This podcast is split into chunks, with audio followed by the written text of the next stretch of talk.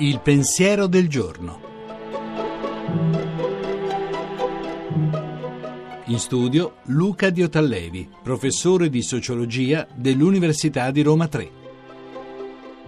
Nella festa del Corpus Domini, ovunque alla Chiesa Cattolica è chiesta una processione. In questa, il pane, consacrato durante la messa, spezzato ed offerto perché i fedeli ne mangino per sostenersi nel cammino della vita, viene portato attraverso le vie della città. In genere, i riti sacri si giovano del segreto, di porte chiuse, di lingue strane, di riti incomprensibili. Qui tutto avviene all'aperto, le realtà sono semplici e pubbliche, una città, un pane, gente che cammina.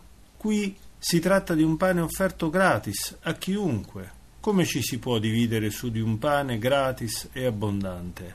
Tanto più che questo pane non è neppure di coloro che lo accompagnano, anche per loro è un dono, non una proprietà.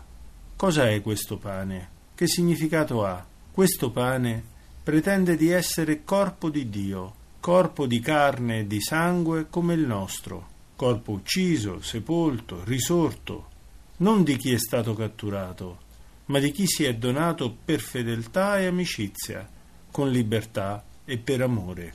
Questo corpo è alimentato di libertà e di amore, è alimento per la libertà e per l'amore.